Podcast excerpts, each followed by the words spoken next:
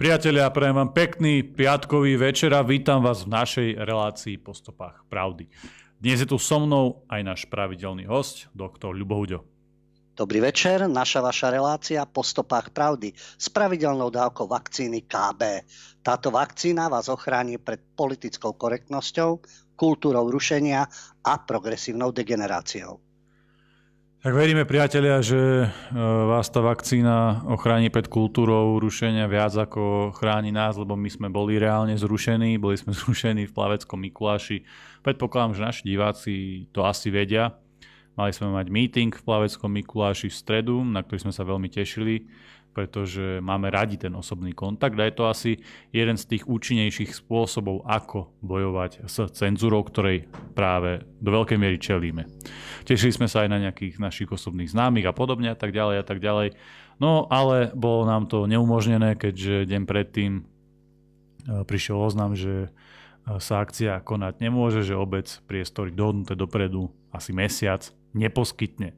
Takže takto to tam funguje v tom plaveckom Mikuláši. Pani zastupujúca starostka Baluchová sa rozhodla, že nám to zruší, že nám to neumožní. Zrejme podľahla tlaku tých miestnych progresívcov, miestnych slnečkárov, ktorí pochopiteľne e, nevedeli zniesť to, že by odzneli v obecných priestoroch aj možno trošku iné e, názory, možno názory, ktoré sú kritické voči tej progresívnej agende. To samozrejme oni netolerujú, to nie sú ochotní pripustiť a tak sme skončili. No ale samozrejme nevzdávame sa, ideme stále, stále ďalej, napriek tomu, že tiež nám to e, skrížilo plány a samozrejme to skrížilo to plány aj vám a veľmi nás to mrzí najmä kvôli vám. My už sme na to zvyknutí, my s tým musíme rátať a musíme s tým bojovať, ale Mrzí nás to kvôli vám, keď ste si na to urobili čas a plány. Ale určite sa budeme snažiť robiť aj iné stretnutia. Už sme niekoľko stretnutí spravili a máme dobré skúsenosti, ale musíme v tom pokračovať aj napriek tomu, že je tu vždy to riziko. Pokúsime sa to robiť teraz naozaj u tých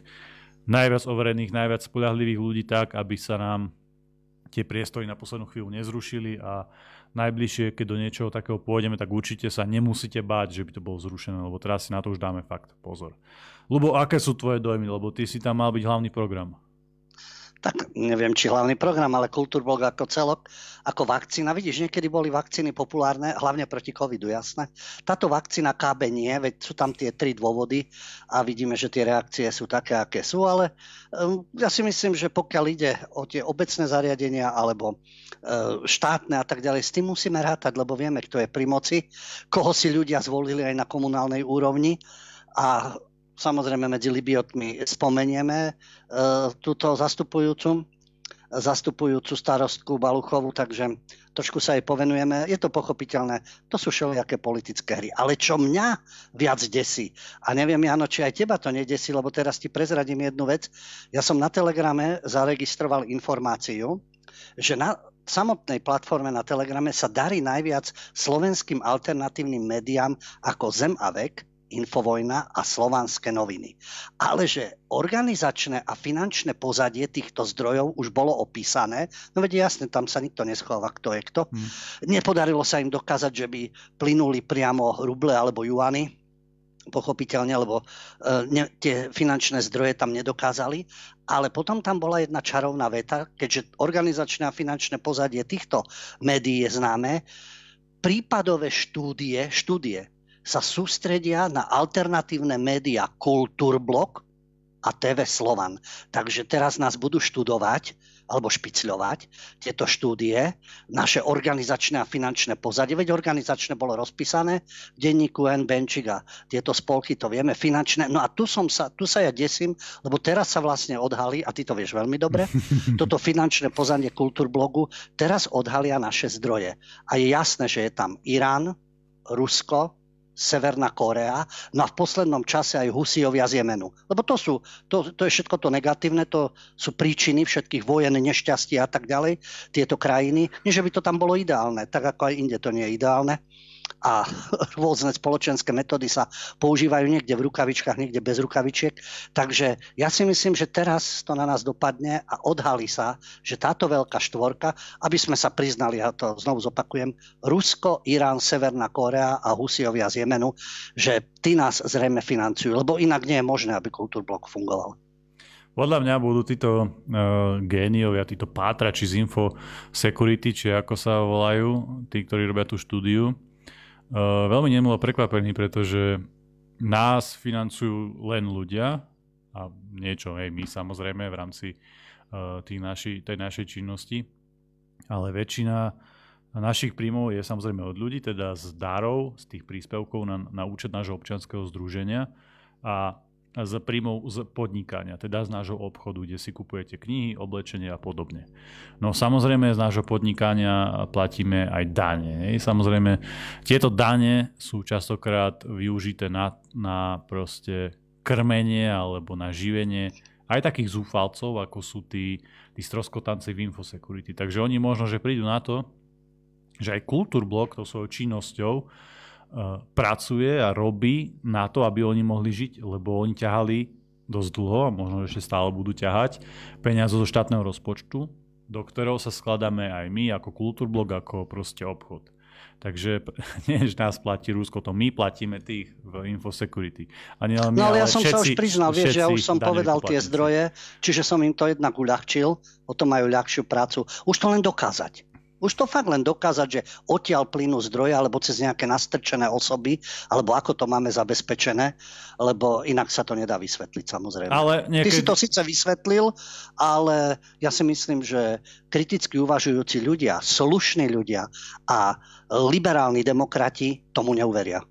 Lenže oni, tomu, niekedy, oni si niekedy nerobia ťažkú hlavu s nejakými dôkazmi alebo s nejakým dokazovaním.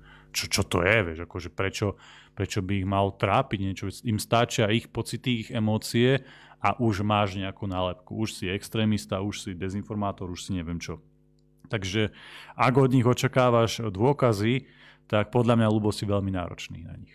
Som, som priznávam. Ale ako hovorím, nemusia nič dokazovať, ja už som sa priznal. Eteri to teraz všetci počuli, videli to. Takže už hovorím, to je vedľajšie, lebo u nás už platí prezumpcia viny. Áno. To dokázali liberálni demokrati, nie neviny ty máš dokazovať, že to tak nie je. Takže v rámci prezumpcie viny v právnom štáte členskej krajine EÚ, ktorá je postavená na európskych hodnotách, je to tak. No dobre, lebo tak čo ťa ešte zaujalo, alebo čo máš nové, čo si videl? No, zaujalo ma jedno stretnutie, s učiteľkou zo stredného Slovenska, nebudem menovať kde čo, lebo doba je pomstichtivá udavači na každom kroku a takisto nemôžeš hovoriť otvorene, pokiaľ nemáš progresívne názory, pokiaľ sa nehráš samozrejme so svojím pohlavím a s identitou, ktorá sa týka od pasa dole, tam môžeš čokoľvek, tam budeš ešte chválený. A z toho vyplynulo z toho stretnutia aj podnet na našu tému, ktorá znie tak, že špeciálna prokuratúra musí pozorne počúvať, je toto kvarteto nebezpečných kariet, lebo v politike sa vyťahujú rôzne karty. A ono v tých 90. rokoch, keď sa rodila samostatná Slovenská republika, práve títo SME a tieto spolky, teda protoprogresivisti, už hovorili, a maďarská karta, čo v rámci samostatného Slovenska, upieranie práv menšin a tak vždy mali nejakú zámienku, jasné, ako treba torpedovať akékoľvek úsilie o, o vlastný štát, nezávislosť a tak ďalej. No a tie karty postupne pribúdali, takže už sú štyri, preto je to tam židovská, cigánska, maďarská a najnovšie ukrajinská. Nič proti menšinám, to je samozrejme.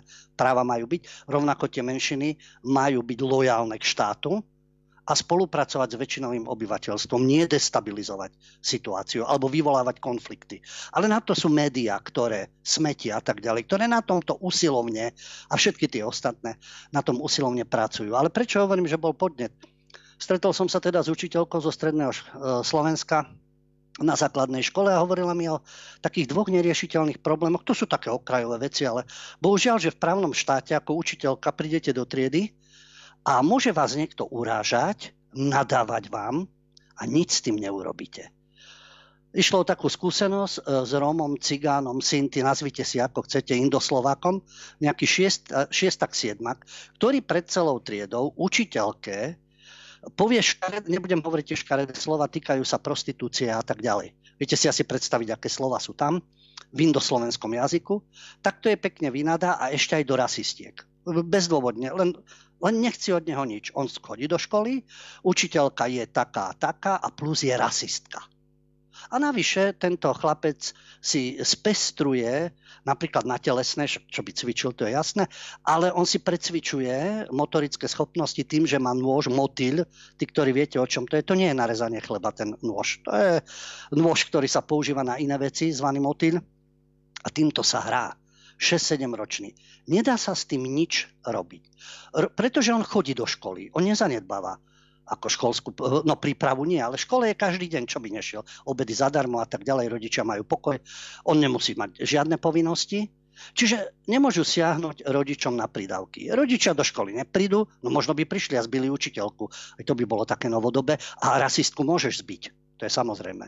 Keby bol niekto iný rasista, je nedotknutelný. Ale keď je biely a je Slovák, Slovenka a vynádaš mu do rasistov, môžeš ho aj zmlatiť, lebo je to opodstatnené. To už pomaly ako BLM v USA. No takže takto eh, musí byť urážaná. Nemôže, ani riaditeľka, ani vedenie školy. On si je vedomý svojho veku. On povie do očí, že nič mi nemôžeš. Nemôže nič ani mestská policia, ani nikto nič nemôže, lebo on chodí do školy, nikoho neprizabil, nikoho nepodrezal vynadanie komu, no a čo? Hrá sa s nožičkom, nikomu nič neurobil. Takýto problém a neporadí si s ním celá škola. Čo to je za systém? No a potom ďalší výkvet. A tam sú samozrejme rozdiely. To sú zase skúsenosti s Ukrajincami, ktorí sú tu opäť zvýhodňovaní, ďalšia karta, pretože my vždy niekoho zvýhodňujeme a väčšinový národ je fackovací panák. Ale takisto má piatak, ale taký statnejší piatak, Ukrajinec, ani ceknúť po slovensky, pravidelne na mobile, on sa učí online na mobile, ale nič sa neučí. Učí deti ukrajinské nadávky a keď tie deti sa to naučia a vynadajú jemu v tej ukrajinčine, tak ich zmláti takisto sa nedá nič robiť. Ani rodičia, ani jeden zásah. Nič sa nedá robiť. Má tam, musím v rámci objektívnosti, pretože znovu tuto budú nejaký, to sa dostaneme v téme, máme tu rôznych, máme ukrofilov, rusofilov, ukrofily budú nadávať, že toto je rusofilné, rusofily, toto je ukrofilné a tak ďalej. Nejde o to, ide o fakty. Či je niekto rusofil alebo ukrofil, to ma vôbec nezaujíma, ale ide o to, čo sa naozaj deje. No tak má tam dvojičky ukrajinské, ktoré sú učenlivé, chlapec, dievča, učia sa, majú výsledky. No a potom má dvoch takých, ktorí kašľú na všetko, mobily v rukách, nekomunikujú, nezaujíma ich nič a nedá sa s nimi pohnúť. Tak to si myslím, že to je chorá situácia, v rámci školstva, v rámci toho, že chodiť do takejto školy a učiť, keď iné deti majú záujem, ale máš tam takéto typy a sú nedotknutelní z hľadiska pôvodu, pôvodu, etnicity, výnimočnosti a tak ďalej, no tak to je na hlavu postavené. Takže ja som sa čudoval, že vôbec, no ale keby každý učiteľ tak pristupoval, tak nechodia do školy. A trpeli by aj ostatné deti. Bo každý by sa mohol vykašľať na takéto prostredie a takéto učenie. To môžem hovoriť učiteľia, ktorí sú na súkromných školách, ja neviem, ktorí učia Nikolsonovej detičky, kde takéto problémy nie sú a tí môžu mudrovať. Svojho času dve učiteľky z východu písali do denníka SME, aké problémy majú, keď učia cigánov. Praktické problémy. Od hygieny cez vedomosti, agresívne útoky rodičov a tak ďalej. Samozrejme, že boli rasistky lebo to prestitútky a prestitúti v bratislavskej redakcii nemajú ani páru. Prídu na Luník 9, ako Hanzelová prestitútka. Tam sa zdrží pol dňa, popozerá sa, zalieča sa im a tým je to vyriešené. Alebo na nejakej osade, pretože všetko je v najlepšom poriadku. Potom zmiznú sem do teplých, aha, e, príjemných redakcií, do teplých a príjemných domovov a odtiaľ to píšu nezmysly. A tí ľudia, ktorí to musia znášať denno-denne, tak tebe to nebudem hovoriť, to poznáš veľmi dobre, tí, ktorí to musia znášať dennodenne, sú dik rasisti. No, takže tak je to na hlavu postavené. A preto sú tu tie karty, ktoré sa vyťahujú a v téme sa im budeme venovať. Dobre, máme ale ešte ako vždy uh, takú už dô, dôležitú, ja tomu dám veľkú dôležitosť, dôležitú rubriku, kde máme tú menej pozitívnu časť, alebo menej veselú, pretože tým žijeme, to nás obkolesuje, ale máme aj odvážlivcov. Lubo? Áno, máme Libiotov, Liptardov. Máme tam odvážlivcov Žiaľ, však. Tých je vždy plno. No, venujeme sa hneď do začiatku zastupujúcej starostke v Plaveckom Mikuláši Emilii Baluchovej. Tá bude medzi odvážlivcami však. Tá je odvá- áno, áno, tá je odvážna samozrejme, lebo zamedzila extrémistom, áno, fašistom a ja neviem komu ešte deň pred akciou. E, je to jasné, rozprávali sme sa o tom, je za, to, za tým politická kariéra, pretože starosta plaveckého Mikuláša Peter Válek sa vzdal funkcie a teraz budú doplňovace voľby 10. februára na uvoľnený post starostu obce. A tam nám kandiduje aj doterajšia poslankyňa, vlastne zastupujúca starostka obecného zastupiteľstva Emília Balúchová. Ona kandidovala ako nezávislá kandidátka, no ale chce si to politicky poistiť, tak možno toto bol taký politický krok, aby si zabezpečila privržencov z radou Libiotov, zrejme. No a to súvisí aj s tým, čo sme svetkami každý štvrtok, protesty. Tam sa kričí síce o mafii, ale kto stojí na druhej strane? Áno, pokiaľ ide o trestný zákon a jeho novelizáciu, tam nemusí, to spolu s nimi nemusíme súhlasiť. Čo všetko sa tam deje, vieme, dílery dostanú menej a tak ďalej, krádeže a to nenasvedčuje to nejakému, nejakému, eh, nejakej túžbe po poriadku a zákonnosti. To áno. Ale ono je, ide to ďalej, pretože tam nejde len o novelu trestného zákona, špeciálnu prokuratúru. Oni vyťahujú všetko. Korčok, aby bol prezident, Ukrajinu, aby sme podporovali vo vojne. Nehovoriac o tom, že tam má sa ten dav, ktorý tam lozí. To sú presne tí covidioti, ktorí schvaľovali lockdowny. Presadzovali by multikulty, výmenu obyvateľstva, LGBT, celý ten progres program, takže tam nejde len o novelu trestného zákona. Preto ich vnímam ako libiotov, lebo to je politická masa, ktorá pripravuje nástup nového, neviem, ktorý mesiac to bude, komunisti mali víťazný február, na Slovensku, pardon, v Československu u nás eh, na Slovensku nevyhrali voľby komunisti, v Českej republike vyhrali, no ale potom to malo taký vývoj, aký mali. Zase v bývalom sovietskom zväze bol október, oktobrová revolúcia, Libioti majú svoj november, no a títo aký mesiac budú mať výťazný, za ktorý bojujú. Uh, oni hovoria o mafii, oni sami sú mafia. Ja to nazývam liberálno-análna mafia, lebo LGBTI je tam vždy. Keď ministerstvo kultúry, tak je problém nie len nejaké mimovládky, ale hlavne tá ich pakultúra a to, že sa siahne na tieto sexuálne perverznosti. Takže táto liberálno-análna mafia, to je chobotnica, ktorá je rozlezená po školách, po redakciách, v mimovládkach určitých, samozrejme ne všetkých. To oni veľmi dobre vedia, ktoré sú to. No a politických stranách a riadne je teda rozlezená v, ešte momentálne v prezidentskom paláci. To je tá liberálno-análna mafia, ktorá teda protestuje proti inej mafii a chce sa dostať k moci. No a potom je tu, to už je klasicky ten výkvet, ktorý je. Teraz, keď boli protesty v Košiciach, bola europoslankyňa Miriam Lexmanová, píše si Lexman, za KDH, ktorá tvrdí na tej demonstrácii, aby sme nedovolili otvoriť brány zlu, a nechali spravodlivosť za zatvorenými bránami. No dobre, brána zlá, oni sú to dobro, však celá tá agenda, lebo hovorím znovu, to nie je len o novelu trestného zákona, nielen o Lipšica, ale čo všetko táto liberálno-análna mafia presadzuje a zneužíva, zneužíva. Či je to tepláren, či je to kuciak, to je jedno, čokoľvek. A idú v tej kontinuite. Už spomínajú Mečiara, teraz Fico. A to je celý ten šimečkovský spolok, a ten spolok okolo vpn a v 90. rokoch, ktorí nikdy nechceli samostatné Slovensko a dnes sa bijú do prs, ako im záleží na národe a štáte.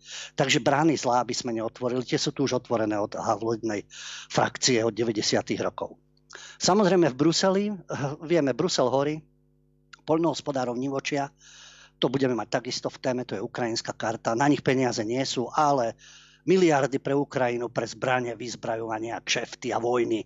Na to sú. Takže Brusel horí, aj francúzsky, aj belgickí poľnohospodári. No ale tam e, sa protestuje tiež skupina Libiotov v Bruseli, protestuje proti tomu, čo je na Slovensku. Oni na jednej strane budú mávať zástavkami Európskej únie, tam sú, tam vidia, čo sa deje, už čo sa týka imigrantov, no-go zone, teraz to poľnohospodárov, green nezmysly a tak ďalej, ale oni sa budú k tomu hlásiť a nevidia, čo sa im tam deje rovno pod nosom.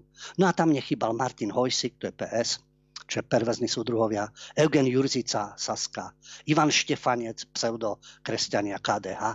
No a oni tam pred niekoľkými desiatkami demonstrantov vystúpili aj s prejavmi.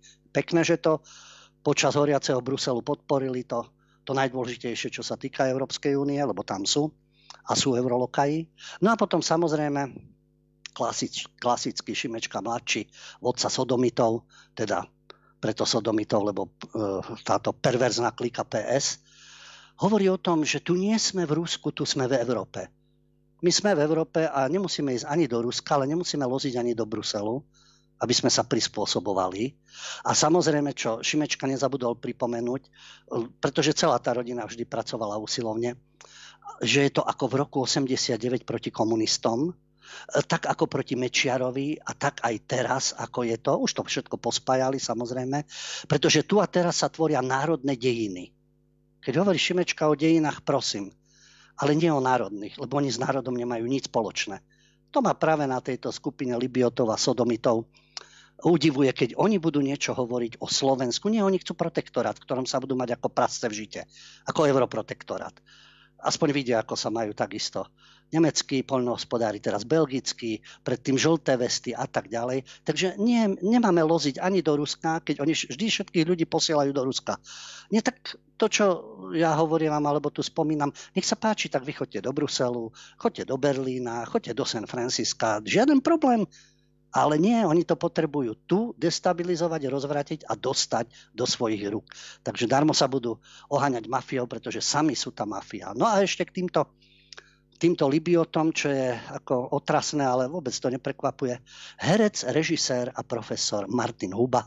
Známa to postava SDKU s Durindom tancoval, keď boli ešte plesy e, ktoré boli pravidelne vo Filharmonii, to sú samozrejme. Tam si s Durindom náramne rozumel a on je presne v tomto uvažovaní. V slovenskom rozhlase povie tento umelec, kultúrnosť nášmu národu chýba čítanie kníh to je národná katastrofa. Ja verím tomu, že áno, mnoho, ľudí je nekultúrnych a mnoho ľudí nečíta. Ale prečo povie e, celý národ do toho zahrnie? Viete si predstaviť, že by niekto nejakou negatívnou myšlienkou, a už sme pri tých kartách, zahrnul celé cigánske etnikum, židovský národ alebo ukrajinských imigrantov že by zahrnul do jedného slova nejakého negatívneho, keď hovorí nášmu národu chyba. Celému národu chyba? O tom pochybujem. Pretože operné predstavenia, divadelné predstavenia sú vypredané, a tak nebudem hovoriť o kínach a tak, lebo vieme, čo tam, čo tam lozi za brak. A pokiaľ ide o filmy, ale aj filmy sú rôzne, aj filmové kluby a ľudia sa pozerajú na umelecké diela, navštevujú galérie, čítajú knihy. No nie všetci.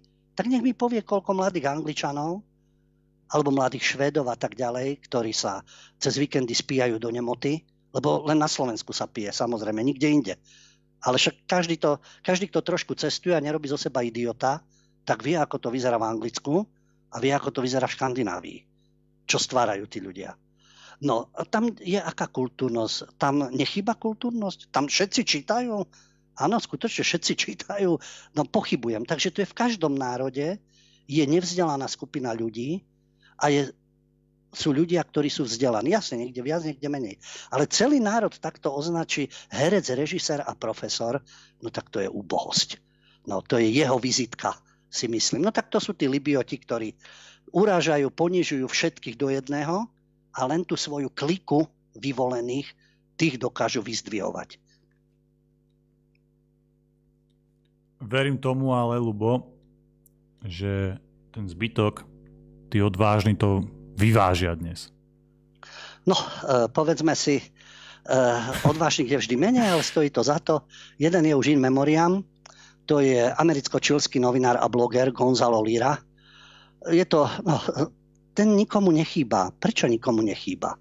Je to americký novinár čilského pôvodu, podcaster, youtuber, čilskými koreňmi, ktorý hm, nesprávne kritizoval on sa totiž to oženil v Charkove. Tam žil, tam mal dieťa a dovolil si počas tohto konfliktu zaznamenávať to, čo videl okolo seba. Takže áno, bol kritický k Zelenskému. Bol kritický k vojne na Ukrajine. Bol kritický k Bielemu domu. No a zomrel v ukrajinskom väzení. Komentátor rusko-ukrajinského konfliktu, jasne, že označovaný za Putinovho sluhu, ako ináč, lebo kritizoval Západ. V Lani ho zadržali, obvinili zo spoluúčasti na ruskej agresii a bol poslaný do väzby. Tam bol 8 mesiacov a 11 dní. Americká ambasáda neurobila nič. Na čo? Takého novinára nepotrebuješ. Na iný názor a kritizuje na našich ľudí v Bielom dome? Nášho Zelenského? No. Zanedbali jeho lekárskú starostlivosť. Ešte 4. januára písal rodine do Spojených štátov. Mal dvojitý zápal pľúc. E, samozrejme, že sa o neho nestarali. E, od začiatku mal tieto problémy. Až v októbri e, to zaznamenali, ale v podstate to ignorovali. No a pokračovalo to, pokračovalo, až zomrel vo vezení. Nikomu nechýba. Nikomu to neprekáža žiadne úvahy, myšlienočky. Martin Dorazin, ktorý informuje Český prestitút, ktorý informuje o situácii na Ukrajine aj v slovenských médiách. Nič, Gonzalo Lira neexistuje, spisovateľ, novinár, bloger, američan. A nechýba. Samozrejme, že nechýba, lebo nesp- ne- nesprávne kritizoval. Treba vedieť, kde treba byť aktívny, ako ho kritizovať. No a potom sú tu veľmi čudní ľudia, ktorý v malom mestečku Tangerhütte, to je v Sasko-Anhaltsku, to má len 10 tisíc obyvateľov, ale je tam škôlka. A tá škôlka má meno po židovskom dievčati Anne Frankovej. Vieme, že to je tá karta prvorada, o ktorej sa budeme baviť teraz v slovenskej televízii v hlavnom vysielacom čase na RTVS, na STV 1, film Denník Anny Frankovej, čerstvý nemecký film z 2016, kde píšu, že to je najslavnejší denník na svete. Tak je to určite zaujímavé, čo sa dialo a v tých časoch, ale že bol najslavnejší, už nič slavnejšie neexistuje? Nie, len denník Anny Frankovej.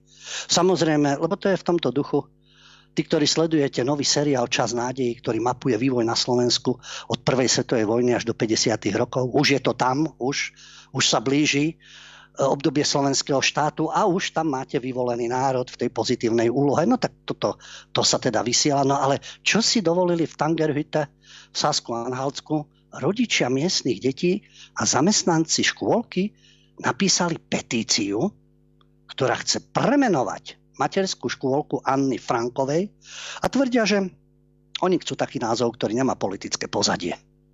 No eh, za tou petíciou zrazu im migranti prekážajú pretože tieto zdroje prestitútov už píšu, že miestni rodičia s migračným pozadím napísali túto petíciu. No, nemusíme dlho rozmýšľať. Samozrejme, že keď je množstvo moslimov, islamistov, tí kašľú na vyvolený národ, lebo seba považujú za vyvolených, takže oni taký názov nepotrebujú. To je samozrejme. To, to sú tie ich vzťahy semické, pochopiteľne. No a zrazu migračné pozadie prekáža, veď doteraz bolo vítané a že a uvedomili si, že integrácia týchto ľudí do nemeckej spoločnosti zlyháva. Je aké prekvapenie. To sme nevedeli od začiatku že to bude zlyhávať.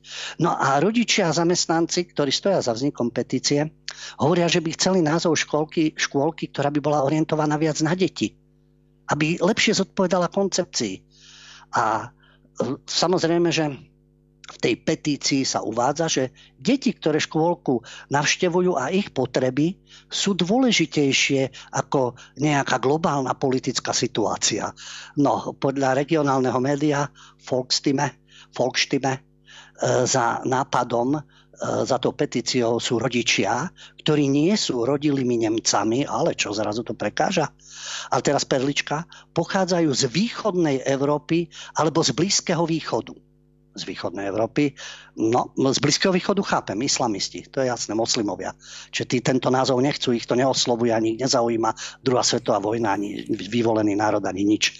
Ale z východnej Európy. A potom zrazu denník Bild píše, že v Tangerhütte sú hlavne Ukrajinci a Rusi. No to je, to je zaujímavé. Tak najprv hovoria o Blízkom východe, no určite sú tam aj mm. možno aj Ukrajinci, nepochybne aj Rusi, no ale potom títo Ukrajinci a Rusi sú nejakého čudného zamerania, keď im Anna Franková prekáža. No ale chce to odvahu napísať petíciu, že nechceme škôlku s názvom Anny Frankovej. No tak to sú takéto v dnešnej dobe odvážne kroky. Veľmi zaujímavý výber eh, tých odvážlivcov. Ehm, ja by som si dovolil ale pridať ešte jednoho vážlivca za jeho celoživotné dielo a za jeho celoživotnú prácu a to uh, nedávno zosnulého profesora Milana Stanislava Ďuricu, katolického kňaza a naozaj špičkového významného historika. Uh, s Davidom sme mali tú čest, že sme ho pred niekoľkými rokmi spoznali osobne, pretože sme pracovali na jednom projekte aj spolu s profesorom Ďuricom a boli sme u ňoho Viedli sme veľmi zaujímavú debatu a on samozrejme vystupoval v nejakých našich projektoch. ja si osobne toto stretnutie veľmi vážim a som rád, že som mal tú možnosť, pretože profesor Dirica bol naozaj veľký človek, veľký Slovák a ešte raz aj tu na tomto mieste ďakujem za jeho celoživotné dielo.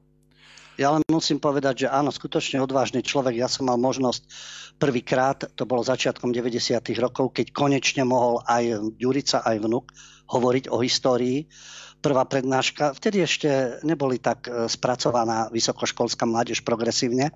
Bolo to na technickej, na technickej univerzite. Bolo to e, v prednáškovej miestnosti. Tá bola plná. Tam sa nedalo pohnúť. Tam bola hlava vedľa hlavy, ľudia stáli a tak ďalej mobily ešte neboli, ani laptopy a podobné veci, ľudia si zapisovali a podobne. Takže aj jeden, aj druhý úžasní historici. No a s profesorom Ďuricom som mal možnosť robiť jeden rozhovor. Takže naozaj e, klobúk dolu pred takýmito historikmi, ktorí, áno, do toho 98. mali priestor, ale od 98. už keď to chytili progresivisti a liberálni demokrati a títo liberálni tyrani do rúk, tak týchto ľudí a ich poznatky už odsúvali. Lebo jasné, nekritizovali správne. Kritizovali veci, ktoré sa nemajú kritizovať, respektíve písali o nich. To je tá prvá karta, ktorú spomenieme. Takže boli nežiadúci. Dobre, David, daj prosím ťa nejakú prestávku, po ktorej budeme pokračovať aj s našou hlavnou témou. Priatelia, ja vás vítam späť po tejto edukatívnej prestávke v našej relácii po stopách pravdy. Ideme na hlavnú tému. Hlavná téma dnes bude súvisieť s kartami, lebo vysvetlí prečo. Uh, určite áno, varovanie dopredu pre uh, expertov z protiextremistického oddelenia a pre novinárov. Uh, budú to citlivé a kontroverzné témy, ale preto sme Kultúrblog, lebo my sa takých tém nebojíme, ani sa im nevyhýbame a veľmi radi ich práve riešime. A to je možno aj odpoveď na to, prečo nás stále tak rušia, prečo nás obmedzujú, prečo nás cenzurujú, banujú, prečo nám jednoducho berú dohodnuté priestory. No preto, lebo my sa nebojíme, nebojíme sa riešiť ani takéto témy. Takže Lubo, vylož karty na stôl vyložím karty na stôl, nie som falošný hráč, nezostáva mi nič v rukave, vykladám celé kvarteto nebezpečných kariet, taká je téma. Na začiatku som to spomínal, sú to štyri karty. Židovská, cigánska, maďarská a najnovšie ukrajinská. To nie je o problémoch s menšinami, aby to niekto zle pochopil. Zle nepochopil. Samozrejme, tá vzájomná úcta tu musí byť. Tu ide o práva, dodržiavanie práv, zákonnosť a tak ďalej. Všetko to, čo má byť v dôstojnej spoločnosti, ale zneužívanie zneužívanie postavenia menšín a zneužívanie týchto kariet na to, aby sa útočilo na samostatnosť, na existenciu Slovenska, na jeho minulosť, na systém a tak ďalej, to je špinavá hra prestitútov určitej skupiny historikov a vôbec, čo sa vytvára potom v spoločnosti. Konfrontácia. Čiže zneužívanie menšinových otázok na konfrontáciu alebo destabilizáciu krajiny. Tá permanentná, ktorá je, som to už spomínal, to je židovská karta, otázka židovského etnika, náboženstva, judaizmu, sionizmu a tak ďalej, lobistických snách. E, vieme, že s tým je problém e, všade, pretože e, niekde sú zákony na to, samozrejme aj u nás. A tu je permanentne, spomínal som filmy, ktoré sú diskusie rôzne, paragrafy, ktoré lietajú. Minule sme spomínali ľudí, ktorí boli odsudení. Čiže to je permanentná karta, ktorá sa využíva na určité nátlakové veci. Spomína sa slovenský štát, deportácie, druhá svetová vojna, antisemitizmus a vždy sa účelovo použije, keď chcete niekoho umlčať minulej relácii, no v predminulej vlastne, sme hovorili o tom, e, ako sa jeden z významných, pardon, ja sa ospravedlňujem za výraz významných, jeden z politikov trápnych, ako je momentálne Danko, ktorý chce aj do Európskeho parlamentu, aj za prezidenta, aj neviem kde tade, a dehonestuje národnú myšlienku a pozíciu národného politika, lebo túto pozíciu zosmiešňuje, už je pomaly ako Matovič. Ako som spomínal, v 2018 presadil uznesenie k pracovnej definícii antisemitizmu, pretože mu chýbala, chýbali pojmy, akými sú antisemitizmus a holokaust, pretože prokuratúra a orgány činné v trestnom konaní mali problémy pri riešení závažnej trestnej činnosti.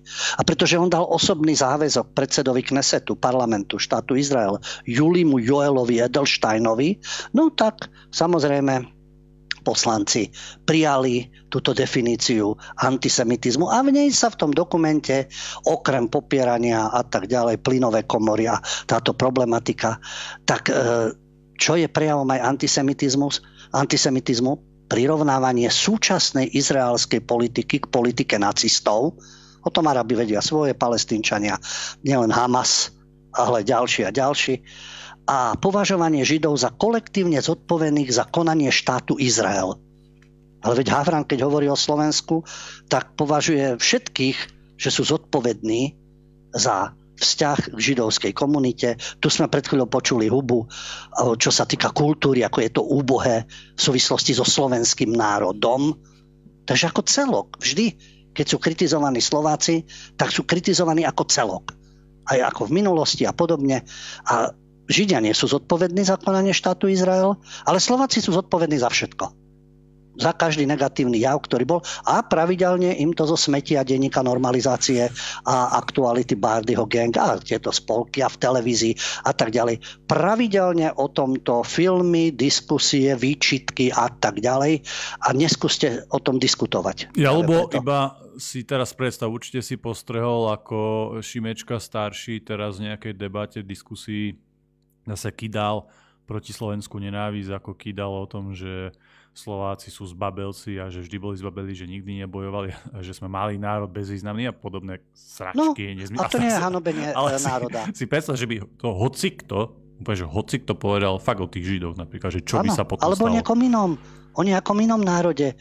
Že, tak on už mal tie svoje perličky, ako Slováci zničili Bratislavu, lebo, lebo Nemci, Maďari, Židia a tak ďalej. Na tých si nedovolí kolektívne povedať nič.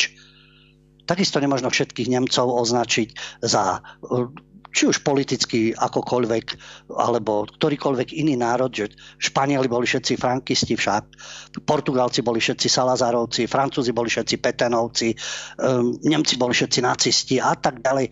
Každého zovšeobecňovať, ale niektorým národom sa nesmie vyčítať nič. A to sú tie karty. To sú tie karty, ktoré sa vyťahujú. Teraz si to tak Šimečka je v tom, to je pravidelné pravidelné tie Havran, Šimečka, a Arpa, Čoltes a tak ďalej. To je paragraf jak vyšitý, ale jasné, že sa nikto nimi zaoberať nebude. Takže to je tá karta, ktorú oni zneužívajú. Oni zneužívajú tú kartu, židovskú kartu v súvislosti s minulosťou, v súvislosti s ich definíciou antisemitizmu, lebo všetko je nekritizovateľné. Tak ale čo to je za prístup? Tu je niekto vyvolený a nedotknutelný na základe histórie? My by sme si tiež mohli zo slovenských dejín vybrať kapitolia, mohli by sme byť citliví na určité oblasti, ale tuto to neplatí. Takže toto je karta, ktorá sa vydiera, ktorá sa neustále použije. Od začiatku sa používala, od snah o samostatnosť Slovenska. V 93 takisto keď malo vzniknúť Slovensko, vôbec od tých 90. rokov, sa vždy spájala samostatnosť len s obdobím druhej svetovej vojny. Všetci mali právo na emancipačné snahy. Litva, Lotyšsko, Estonsko. Veď ich príslušníci bojovali v divíziách SS. To nebol problém. Divízia Galícia a tak ďalej. Ukrajinci. To nebol problém. To je všetko ospravedlniteľné. Ale my, Slováci, my sme div, že nemohli za všetky hrôzy druhej svetovej vojny. No, ďalšia kapitola je, a to, to je presne to, čo sa nesmie rozoberať, že keď porovnávame vzťah väčšinového obyvateľstva k určitej skupine etnickej, národnej a tak ďalej, treba sa aj pozrieť na opačnú stranu, ako sa tá menšina, respektíve tá etnická skupina správa, správala k väčšinovému obyvateľstvu aký podiel mala na jednotlivých historických udalostiach a podobne. Aj to treba brať do úvahy. Lenže to oni neberú. Čiže toto je tá najsilnejšia karta. Na to majú samozrejme paragrafy a všetko možné. Na Slovakov to neplatí, samozrejme to isté. Potom je tu e, maďarská karta. Táto židovská karta to je permanentne. Maďarská karta bola takisto od začiatku sa ňou manipulovalo v súvislosti so samostatnosťou Slovenska. Pretože utlačame menšinu maďarsku, hro, hrozí štátny jazyk, keď bude, názvy slovenské, keď budú, všetko je to utlačanie, nezmysel. Ale s týmto vždy kalkulovali. Jednou z najväčších provokácií, ktorá bola v rámci tejto maďarskej karty, ktorá sa vždy zneužívala politikmi, samozrejme médiami, No a potom to vznikalo aj medzi ľuďmi. Nebavíme sa o futbalových fanošikoch, Dunajská streda a tak ďalej. mapy Veľkého Maďarska a uhorské snívanie, to je špecifická oblasť, to, to nemusíme riešiť. Ale samotná maďarská karta a jej zneužívanie. Namiesto toho, aby sa hľadali spoločné body, dnes im zase prekáža, že Orbán s Ficom si rozumejú, samotné aj maďarské ministerstvo zahraničných vecí, napriek tomu, že samozrejme tieto určité mm, veľkomaďarské snahy tam častokrát rezonujú, to, to túžba po tej minulosti meniť ju hranice, ale teraz si rozumieme, hoci na druhej strane ako vidíme, ako sa zachoval aj Fico v súvislosti s Ukrajinou, to by malo byť sympatické progresívcom. A k tomu sa dostaneme k ukrajinskej karte. Takže namiesto toho, aby sa hľadali styčné body, spoločné body, spoločná uhorská minulosť, nie tužby po veľkomaďarskej ríši, Uhorsko neznamenalo len Maďarsko a Maďari tam tvorili menšinu, nie väčšinu a ostatné národy. Bola to naša spoločná história a tak ďalej. To by sme mohli do nekonečna, ale a vyťahovala sa tá maďarská karta na provokácie vždy vtedy, keď sa upevňovala štátnosť, emancipácia a identita slovenského národa. Jedným z takých príkladov je kauza Malinová. Aké krásne, ľubozvučné, ľubozvučné meno slovenské. Hedviga Malinová, dnes už Žáková. To bol prípad z roku 2006. Hedviga Žáková, tedy Malinová, študovala na univerzite Konštantína filozofa, išla cez Nitrianský park a dvaja vyholení mladíci ju napadli za to, že hovorí po maďarsky. Hovorili protimaďarské heslá, byli ju do hlavy a na blúzku jej napísali Maďari za Dunaj s I, s mekým I, za Dunaj, SK ako Slovensko bez parazitov. A ešte jej ukradli pančuchy, náušnice a peňaženku a sako. To opísala ona vo svojej výpovedi. Um, neviem, no keď sa tak zamyslíte, tak je to hneď veľmi čudné. Však. Že keď aj niekoho mlátite, alebo keď dochádza k týmto konfliktom, ja neviem, že by medzi tým sa písalo niekde niekomu na blúzku. Ešte bol čas, samozrejme, okradnúť. Pančuchy potrebovali náušnice, samozrejme. Takže ono to evidentne zaváňalo, že to je provokácia. Herecký nemôžem to ináč nazvať, Libiot alebo skôr idiot Kemka sa v tom angažovala, do dnes tomu verí. Polícia to vyšetrovala, označili Žakovu za klamárku. V 2007 ju obvinili z krivej výpovede. A medzi tým sa vydala za Petra Žaka, presťahovala sa do Maďarska, prijala maďarské občianstvo. A v 2016 tento prípad, hovoríme o prípade z 2006 ten prípad presunuli na maďarskú prokuratúru a tá v oktobri rozhodla, že dôkazy sú protirečivé. A Žáková alias Hedviga Malinová sa odmietla vyjadriť k rozhodnutiu maďarskej prokuratúry. No, e, bola to riadna kauza. Tá kauza trvala 12 rokov. Okresná prokuratúra v Dürri vydala rozhodnutie o zrušení vyšetrovania. Ona sa obratila aj na Európsky súd pre ľudské práva so sťažnosťou, že na Slovensku sa to zle vyšetrovalo a že nemala zaručený spravodlivý proces. E, čo myslíte, kto e, za ňu, sa za ňu angažoval? Iveta Zradičová, Sorosova, nevie, neviestka. Tá sa dohodla na uzavretí zmieru výmenou za ospravedlnenie kabinetu, vládneho kabinetu. Takže toto bola veľmi špecifická hra, ktorá pomaly ústila a našťastie sa nič nestalo. Stačí takáto provokácia a sú mhm. etnické vášne a niekto niekomu niečo urobí, vráti a tak ďalej a už rozpalíte, môžete to rozpaliť až do občianskej vojny tak ako to bolo v bývalej Jugoslavii, Serbi, Chorváti, podobne začínalo to na štadionoch. A dopracovalo sa to až do... Našťastie sa nič také nestalo. A touto maďarskou kartou, nejakými snahami, túžbami z minulosti a tak ďalej, tým sa ožívajú, ožíva táto konfrontácia. A vždy v tom bol aktívny denník smeti. Vždy. Veľmi aktívne, no nemožno sa čudovať. Ja som čítal uh, úvahu šéf-redaktorky Balogovej, ktorej starý otec sníval o obnovení Uhorska. No a v tomto vychovávaná, samozrejme, že chrli a špini na slovenský národ, ale samozrejme to sa schováva za to, že chce právny štát, európske hodnoty, tu aj Šimečkovci a to všetko je pekné. Ale tam v pozadí je vždy tá absolútna nenávisť všetkému slovenskému, slovenskej štátnosti, slovenskej samostatnosti. Jasné, že politici nie sú dokonali. Ani tí, ktorí tvorili tú štátnosť. A kde sú tí dokonali? Nech mi ukážu, ktorí sú to tí dokonalí. Macron, že by? Alebo von der Leyenová? Alebo Scholz? A to hovorím súčasných, keď pôjdeme do minulosti. Takže v tomto prípade môžeme byť kritickí, ale toto je skrývaná nenávisť, ktorá sa ventiluje. No a potom vždy na ženu to svoje stado na námestie a tam sa ventilujú a hľadajú si zamienku. No a potom je tu to majú mnohí bohaté skúsenosti. Cigánska karta, Samozrejme, len nedávno som videl vo vysielaní súkromnej televízie, ako vo vysielaní si jedna cigánka alebo indoromka povie pokojne Dilino Gáďo. Dilino Gáďo je aj podľa rómsko-slovenského slovníka menej inteligentný biely človek. Gáďo je ako biely človek, sedliak, ale toto je akože úplný hlupák. No skúsili by ste vypovedať niečo na adresu cig- tejto cigánky napríklad, že obmedzená hlúpa cigánka alebo e, ešte horšie veci a tak ďalej. Ale tam je to vtipné, tam je smiech, úplne v po- to môže byť. To, čo hovorím. Niektorí sú nedotknutelní, pričom potom príde delegácia z Európskeho parlamentu, šaškuje na Luniku 9 aj z Nikolsonov ani predstavu nemajú, o čom je ten život tam. Ale teraz ich nevidno, len taká ukážka. To nehovoriac o kriminalite, násilí a tak ďalej, čo všetko je s tým spojené. E, nie všetci, lebo oni používajú vždy všetci, slovenský národ. Netvrdím, že všetci. Nie všetci, samozrejme.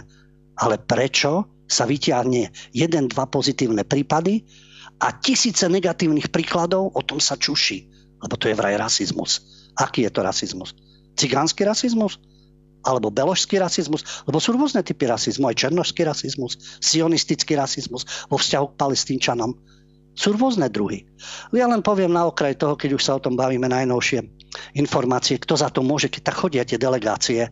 Lebo naozaj títo, ktorí, e, títo europoslanci a podobne, medzi nimi aj jeden Indoslovak, nech láskavo žijú medzi tými ľuďmi, a nie, že obvinujú väčšinovú spoločnosť. Teraz nedávno mesto Partizánske tí, ktorí to tam asi poznajú, bytovka na Nabrežnej ulici. Odtiaľ vyhodili neplatičov na ulicu bez náhrady bývania, bytovku zrovnali so zemou. Hnus, špina, šváby, potkany. E, kto za to môže? To im tam niekto nanosil? To im tam niekto schválne dáva? Nejakí rasisti tam chodia a vytvárajú im špinu a dávajú potkany a, vytvár- a demolujú bytovku a tak ďalej. No, e, to bolo v Partizánskom. Rovnaký problém mesto Handlova. Ukašková štvrť, Banická kolónia. Dnes jedno veľké svetisko. V minulosti tam bývali rodiny baníkov. Krásne domy, ktoré už majú dnes viac ako 100 rokov. A teraz je tá kolónia ako smetisko. Odpadky, neporiadok, špina, na strechách domov sú papierové detské plienky, to im tam hádžu asi dilinogáďovia Ľudia neplatia, správajú sa asociálne. Jasné, že z média vám nenapíšu, akého sú etnického pôvodu. Ale určite môžu tam byť samozrejme aj bieli asociáli. Ale samozrejme, čo by nie. Ale aký problém je to ukázať? Ukázať a zistíme, koľko je z tej skupiny asociálov, z tej a tak ďalej. Nebudeme rozlišovať. Ale pozitívne veci, ako hovorím, nejaký žiarivý príklad sa uvedia a to, že niekto sa správa asociálne, demoluje kto tú banickú kolóniu zničil, takisto ako Ľudík, samozrejme, aké to boli byty a kto ju zničil a prečo ju zničil a prečo žije takým spôsobom života opäť. To nech si vyskúšajú títo mudrlanti, ktorí nám tárajú kde si zo spoza západných hraníc a tu ešte prídu s kolaborantmi, sa niekde postavia a budú rečniť o tom, ako by to malo byť. To sú fakty. To je jedno, kto to je. Nech je aj fialový, rúžový, modrý a tak ďalej. Ukazujte fakty argumenty, konkrétne zábery a tak ďalej. Nech to riešime, nech vieme, v čom je problém. Ale prestitúti prekrývajú tie problémy. A, a tá karta sa im hodí, keď treba útočiť. Diskriminovaný, rasizmus a podobne. Najprv treba vychádzať zo správania tých ľudí. A potom môžeme hovoriť o diskriminácii a aký podiel oni majú na tom svojom spôsobe života. No ale účelové vyťahovanie kariet. No a teraz najnovšiu, preto v úvode som to hovoril, teraz Ukrajinci ukrajinská karta, samozrejme, to sa takisto zneužíva. Vidíme to aj na námestiach. Ako náhle neobdivuješ Zelenského, ako náhle nechceš víťaznú vojnu, ako náhle nechceš, aby sa podporovala tá vojna do nekonečna. A poľnohospodári na západe už penia. Peniaze na farmárov nie sú. Na potraviny nie sú. Ale financovať vojnu na to, sa, na to, na to to potrebuje. Takže budeme financovať. A budeme to nazývať spravodlivým bojom. Dnes, keď si pozriete správy, dozviete sa. Len za, za uplynulý deň, denník smeti, samozrejme denník normalizácie N, koľko Rusi stratili vojakov. Uviedol to ukrajinský generálny štáb, samozrejme. Koľko už celkovo zomrelo, vyše 387 tisíc, 60, tak to oni vedia. Toľko príslušníkov ruských ozbrojených sil je vyradených z boja. E, sú potrebné informácie z druhej strany. Opäť, mňa nezaujíma, či je niekto rusofil, alebo je ukrofil. Ale správy, ako to naozaj je. Fakty z jednej, z druhej strany. My sa dozvieme, okolko tankov, obrnených vozidiel pechoty, delostreleckých systémov, o loď, ktorú prišli Rusy, aká jednotka to vykonala a tak ďalej. Koľko od začiatku vojny stratili tisíce tankov, obrnených vozidiel a tak ďalej a tak ďalej. A na druhej strane nevidíme, koľko sú straty a že je tá situácia ťažká. Samozrejme, že tá situácia je ťažká a vyzerá úplne inak. Ale to je, no opäť, e, zdroj, neviem, asi nebude e, Putinov agent, ale podľa ukrofilov určite bude, pretože e, informácie, ktoré sa týkajú tejto vojny. Politický magazín, zahranično-politický magazín Foreign Affairs, americký vojenský historik Stephen Biddle ináč aj odborník na bezpečnostnú politiku, ktorý pôsobil ako poradca pri mnohých amerických vojenských misiách. Napíše, že aká je situácia. Ako ukrajinská ofenzíva nedopadla tak, ako očakávali. A že v podstate nedošlo k významnejšiemu pre, prelomu. Sú z toho obviňované západné štáty, USA a tak ďalej, že neposkytli dostatok no, zbraní, vojenskej techniky a tak ďalej on sám tam hovorí, ale to, čo oni poskytujú, aj to množstvo zbrania vojenskej techniky, to sú staršie zbranie.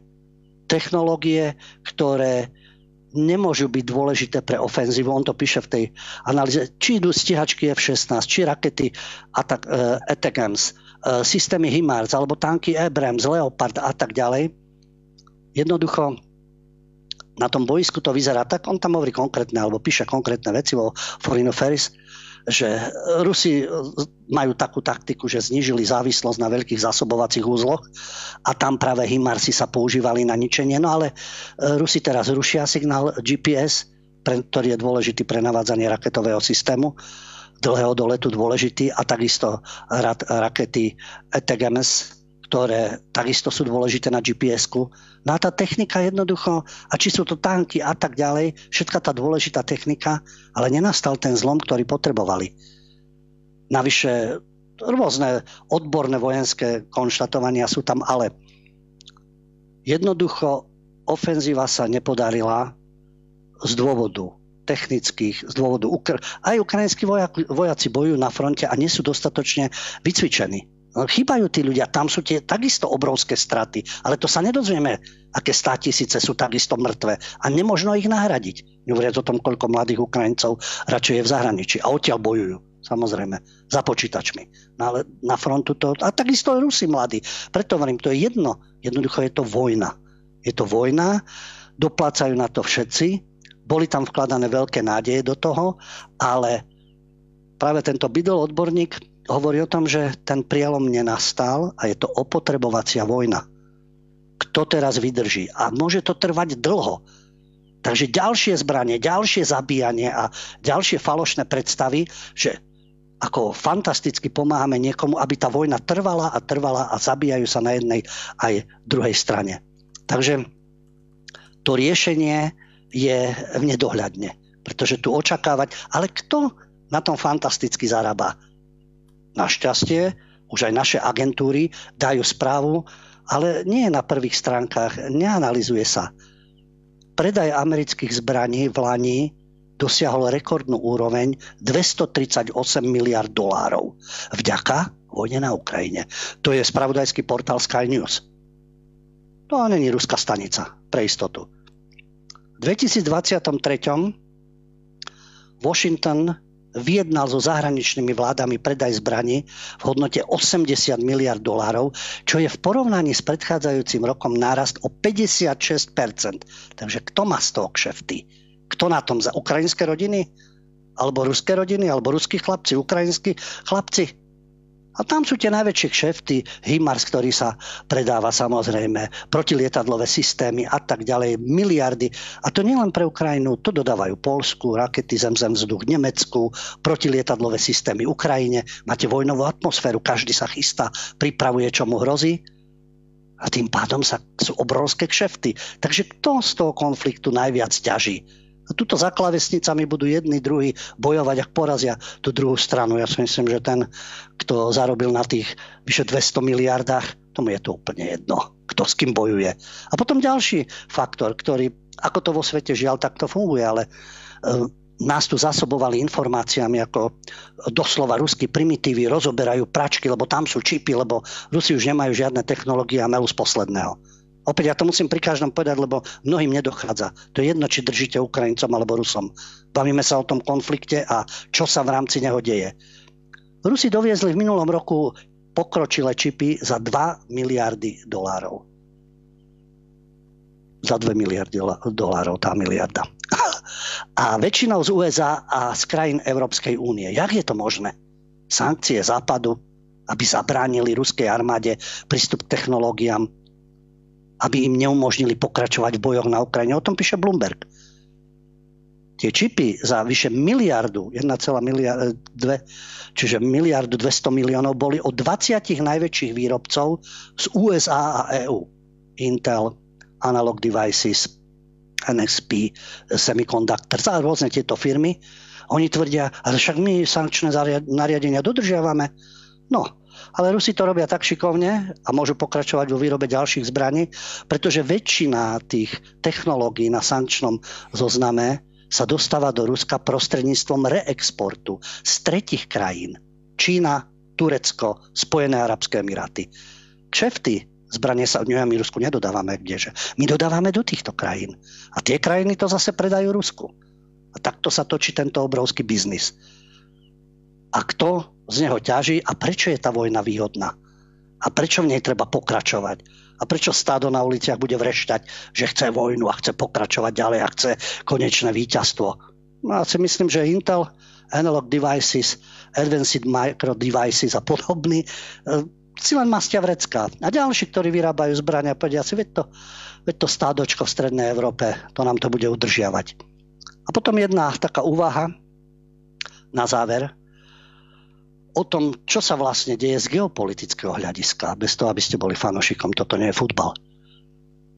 Na portáli eurosiberia.net to je asi zrejme krycie meno Konstantin von Hofmeister, ale píše o geopolitike hovorí o tom, čo je s Ukrajinou po Majdane. Ukrajina prišla o skutočnú nezávislosť, je vazalským štátom, je absolútne závislá na podpore zo zahraničia. Protestujúci na Majdane, to je ako u nás v 89. Áno, boli rozhorčení nad korupciou, nad autoritárstvom a využili ich vonkajšie sily, ktoré mali v pláne použiť Ukrajinu ako baranidlo proti Rusku. To je tragédia ukrajinskej situácie ľudová revolúcia, ktorá je nástrojom zahraničnej politiky. A dôsledky? Ekonomika skapiňa. Politická autonómia je ohrozená, veď rozhodujú iní za nich. Zem je v centre, teda Ukrajina ako tá, ten štát je ohniskom geopolitického napätia. Snahe zbližiť sa so Západom obetovali suverenitu, blahobyt, sú satelit, nárazníková zóna v konfrontácii medzi Ruskom a Západom. No a tie udalosti na Majdane a ich následky, to je ten moment v širšom geopolitickom boji o vplyv vo východnej Európe. A Ukrajina sa stala bojskom. Ukrajina sa stala problémovým, závislým územím a jej budúcnosť je neistá. Lebo je uväznená medzi superiacimi vplyvmi z východu a zo západu. A potom ešte jedna historická paralela keď sa pozrieme do minulosti, Slovensko, vyčítalo sa Slovensku v 39. sme si vyhlásili samostatnosť z milosti Hitlera a tak ďalej. E, môžeme to analyzovať ako chceme, ale trhali si na susedia. To je fakt. Maďari si nás trhali z juhu, Poliaci si nás trhali z hora, Česi už boli bezmocní, protektorát, Ukrajina to bol sovietský zväz a nič iné nám neostávalo, aby sme prežili tak sme sa bránili, no bránili sme sa, jasne, v rámci tých diplomatických možností, ktoré boli. Nie, dnes nám budú vyčítať, radšej sme mali zaniknúť, veď oni by sa tešili. Ale teraz sa pozrieme na Ukrajinu. Už takisto chcú niektorí hodovať na ukrajinskej mŕtvole. Rumuni, Klaudia Tarziu. To je, síce má stranu, ktorá dosiahla nejakých 5%, je v parlamente, ale chce ju voliť 20% ľudí. On tvrdí, že treba zjednotiť územia, kde žijú Rum- Rumuni. To je bývalý predseda Aliancie pre zjednotenie Rumunov. A povedal, že obetuje aj rumunské členstvo v NATO, ale chcú 4 regióny Ukrajiny. A e, tento Tarzium povedal, že Rumunov nemusí zaujímať, čo robí Rusko ale že musí zabrať ukrajinské územie, aby obnovili rumunskú suverenitu. A že podľa neho toto je vojna, to je boj dvoch, dvoch impérií.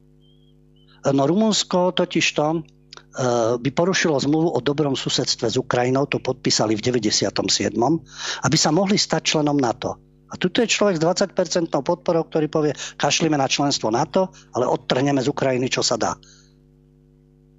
Tým, že nebude Rumunsko e, zvrchované, pokiaľ nebude mať tieto časti. A idú ďalšie, Severná Bukovina, Južná Bezarábia, Podkarpacko a tak ďalej. To všetko chcú, aspoň tento Tarziu to tvrdí. Že by to bolo momentálne aktuálne, ale všimnite si, že keď sa stanú také historické veci, začnú sa hyeny zliezať. A tá Ukrajina to nebude mať ľahké. A to sú Rumuni. Ale na Ukrajine žije 150 tisíc etnických Maďarov. Väčšina v zakarpatskej oblasti. Je tu e, ďalší politik, ktorý, majú síce len 6 e, poslancov e, v tomto v maďarskom parlamente a žiadajú, je to hnutie naša vlast. No a tvrdia, že Ukrajina stratí svoju štátnosť, no a potom je dôležité, to je Láslo Toročkaj, z našej vlasti. No a oni si zase nárokujú na Zakarpatskú oblasť. To len tak ako na okraj, ako v určitých kritických situáciách sa začnú na vás vrhať všetci. Kompletne všetci a každý sa snaží utrhnúť, čo sa dá. Jasne, toto sú okrajové strany. Nás si trhali oficiálne štáty, nie okrajové strany. Dnes majú 20%, 5%, zajtra môže byť väčšou silou, pokiaľ to ľudí bude oslovať. Takže tá vojna je nešťastím pre všetkých čo sa deje. A namiesto toho, aby sa hľadalo riešenie, tak sa dá 50 miliard z Bruselu a dáme vám ďalšie peniaze. A potom tu nastáva samozrejme problém, ukrajinské potraviny, ukrajinské obilie, to komplikuje život zase západným poľnohospodárom a ich ruinuje. A takisto protestujú. Poliaci blokovali hranice a vyrába sa problém na problém. Vďaka tejto vojne. A kto z nej ťaží? No, je jasné, kto z nej ťaží, kto na nej zarába. Ale neprináša to nič ani Ukrajincom, ani Rusom, ani nám. No ale tá ukrajinská karta sa aspoň vytiahne na protestoch, kde, no myslím, Bystrici spievali Ukrajinky slovenskú hymnu. Takisto tá požiadavka, pokiaľ ide o Rusko a pokiaľ ide o Ukrajinu a určité stanovisko a tak ďalej. No dnes si môžu podať ruky. Fico súhlasil s tým, že pôjde 50 miliard eur a vojenská pomoc Ukrajine. Ten balíček pomoci na ďalšie 4 roky. No. A to má zachrániť Ukrajinu pred ekonomickým kolapsom. A kolabujú polnohospodári v Európe. Komu vyhovuje toto napätie, toto rozoštvávanie v Európe? Kto s tým, kto s tým taktizuje? No, židojaštery to nebudú samozrejme, ani mimozemšťania, ani tí, čo pijú savo, ale to sú konkrétne sily, konkrétni ľudia, konkrétne korporácie, konkrétne geopolitické plány. Najdôležitejší a najsilnejší poznatok z toho celého je, že na tú hru s kartami, o ktorých teraz veľmi dobre rozprával Lubo, vždy doplácajú predovšetkým, a to úplne z drivej väčšiny, obyčajní ľudia na každej strane. Lubo spomínal si, že e, tá maďarská karta sa tak ako keby znormalizovala. Naozaj je pravda, že tie vzťahy sú už dnes úplne iné, ako to bolo možno v 90. rokoch alebo trošku neskôr. Myslím si, že či už na štátnej úrovni alebo na nejakej občianskej úrovni už sú tie vzťahy, myslím teraz väčšinu tých normálnych ľudí, naozaj susedské a partnerské. Samozrejme na oboch stranách sa nájdú blázni a, a zúfalci, ktorí naozaj volajú proste po nejakých radikálnejších riešeniach, ale to teraz zatiaľ našťastie hrajú nejakú marginálnu úlohu a verím a dúfam, že podobne sa to stane s tými ďalšími kartami a že tá maďarská otázka už nebude. Hej. Proste, že budeme tu mať našich maďarských spolupčanov, maďarských susedov, maďarských partnerov, s ktorými budeme vychádzať normálne. Hej. Lebo tí slušní ľudia, samozrejme každý si chce zachovať svoju identitu, svoj, svoj jazyk, svoju kultúru, ale musíme spolu vychádzať a pevne verím, že tie vzťahy budú dobré. A myslím to, si, si, že to chce každý asi normálne. To, čo si povedal, presne. Treba hľadať, čo nás spája, nie konfrontačne, ale ja považujem za najhnusnejšie pokrytectvo týchto mediálnych kríz, že na jednej strane hovoria o nejakých vzťahoch, o nejakých hodnotách, o nejakej kultúre a slušnosti a sami rozoštvávajú.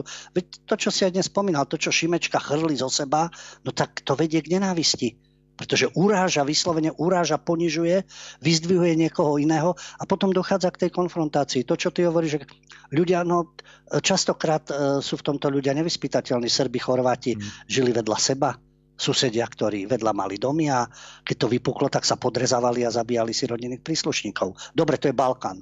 No ale to môže prepoknúť kdekoľvek. To zase, to zase si neidealizujme. Čiže ten, kto to najviac tam prilieva oheň, to sú médiá, to je propaganda a určité politické sily. A mali by sme mať rozum na to, aby sme sa vyvarovali. Ja som myslel, že po Balkáne nič nenastane v Európe už po tej vojne 91-95, keď už sa ustalili na Balkáne štáty, majú svoje hranice, no niekde to nebolo ideálne, samozrejme Republika Srbska, Bosnia a Hercegovina, to tam, tam bude vždy napätie, oni s moslimami nebudú spolupracovať a moslimovia s nimi, ale to je zase špecifická kapitola. A potom prišlo Kosovo, prišli Albánci, potom to bolo v iných častiach sveta, dobre, a zrazu to máme na Ukrajine. A máme zase demagógiu a propagandu a zavádzanie a jedni sú na jednej strane, druhí sú na druhej strane. A musím len skonštatovať na záver, a kto na tom zarába a kto na tom získava. Na tých kšeftoch, na tej destabilizácii, na tých nepokojoch a na tom napätí. A oni vedia veľmi dobre, že značná časť ľudí za tými klávesnicami v tých uliciach a tak ďalej bude skackať tak, jak oni pískajú. A oni povedia, mňa nikto neplatí, však to nemusí platiť teraz, keď vidím tých Libiotov, jak sa vyjadrujú, mňa Soros neplatí, mňa ten neplatí, že ťa nemusí platiť. Ty už si tak zmagorený a tak spracovaný, že ty už to robíš dobrovoľne. Tebe nikto nič nemusí dávať. Ty už máš spracovanú myseľ. A to je otázka propagandy. Vždy a zásadne mediálneho spracovania a propagandy. A vzdelávacieho a výchovného systému. A ten má v rukách kto? Kto vládne.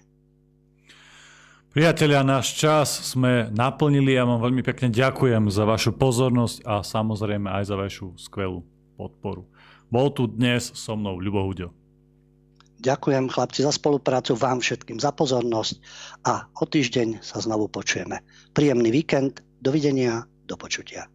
Priatelia, lúčim sa s vami a ja a prajem vám dobrú noc.